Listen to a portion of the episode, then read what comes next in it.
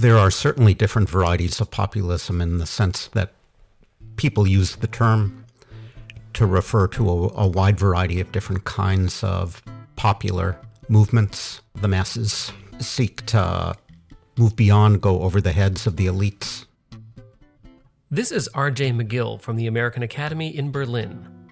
Joining us today on our Beyond the Lecture series is University of California Berkeley economist Barry Eichengreen.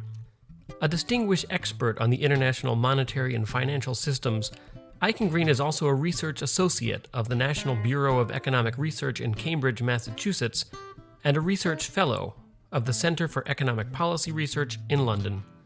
Barry Eichengreen was at the Academy to discuss the timely topic of economic populism. We sat down with him to talk about the history of populism in America and what a populist future may have in store for the euro, global free trade, and American domestic policy. We began by asking him a simple two part question What is populism, and where did it come from?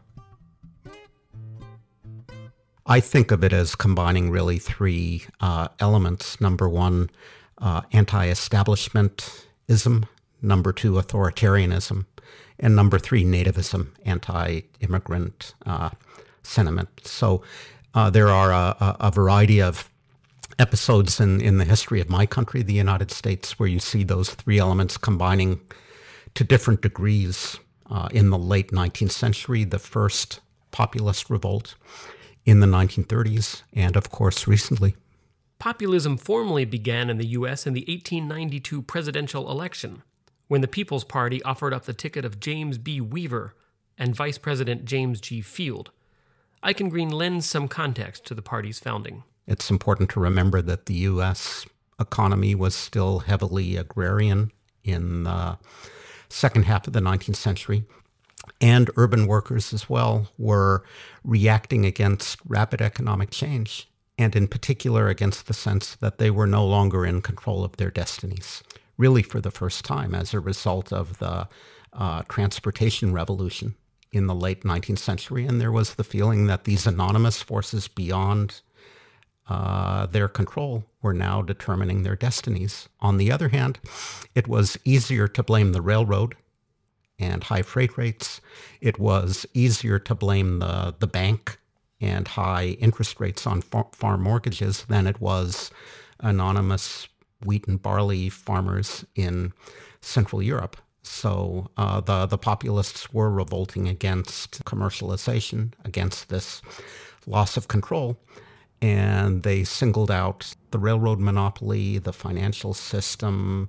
In the urban context, workers singled out competition from new immigrants, uh, again from Eastern Europe, as the source of this problem.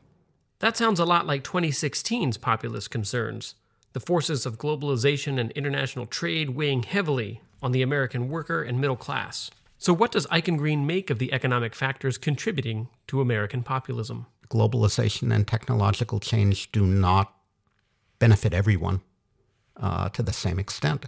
There have been losers from globalization. There have been losers from technological change. I think we academics, we economists, had not done a good job of reminding first ourselves and then uh, the policy community more broadly that not everybody benefits equally and that uh, society needs to think about what to do for people who are left behind in, in order to make these uh, uh, processes, which have benefits overall, if not for each and every individual, sustainable in the longer term. That's a large part of it, in my view. And the other part is, again, this loss of control, even sense of loss of control.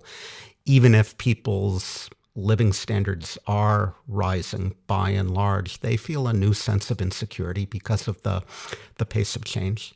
And again, I think uh, societies haven't thought hard about how to, how to deal with those problems. What can quell some of the sense of economic unease many people feel? Eichengreen draws a clear conclusion from earlier manifestations of populism and fleshes it out for today to start with, if you look at the uh, late 19th, early 20th century populist revolt, and if again, if you look at populism in the 1930s, Huey Long, Father Coughlin, what finally put an end to those uh, movements? Part of the answer is more successful economic growth, raising almost all boats. If we could snap our fingers now and achieve what President uh, elect Trump would like to achieve 4% growth. I think that would go a long way toward healing these problems, both politically as well as economically. I have deep doubts about whether Trump's program, insofar as we know its outlines at this point, really will produce 4% growth. Beyond that, um, it took a long time to for these economic problems of inequality and insecurity to develop. And I don't think we can uh, solve them in four years necessarily or in, in one presidential uh, administration. So part of the answer is uh, basic income or something like that for people who find it difficult to find productive employment in our rapidly technologically changing world. In the longer run, the solution lies in education and training. Considering Brexit, the recent Italian vote, and forthcoming elections in Germany, how does Eichengreen foresee populism playing out on the world stage over the coming years? If we look back at history, we see uh, uh, a variety of, uh, of times and places where these anti establishment, authoritarian, nativist movements have gained traction. And then we see some places where they have fallen back. Do I see that happening in, in, in Europe in the near term? The answer is not really. I think there are, are lots of uh, unresolved economic problems in Europe that will be with uh, the continent for some time to come.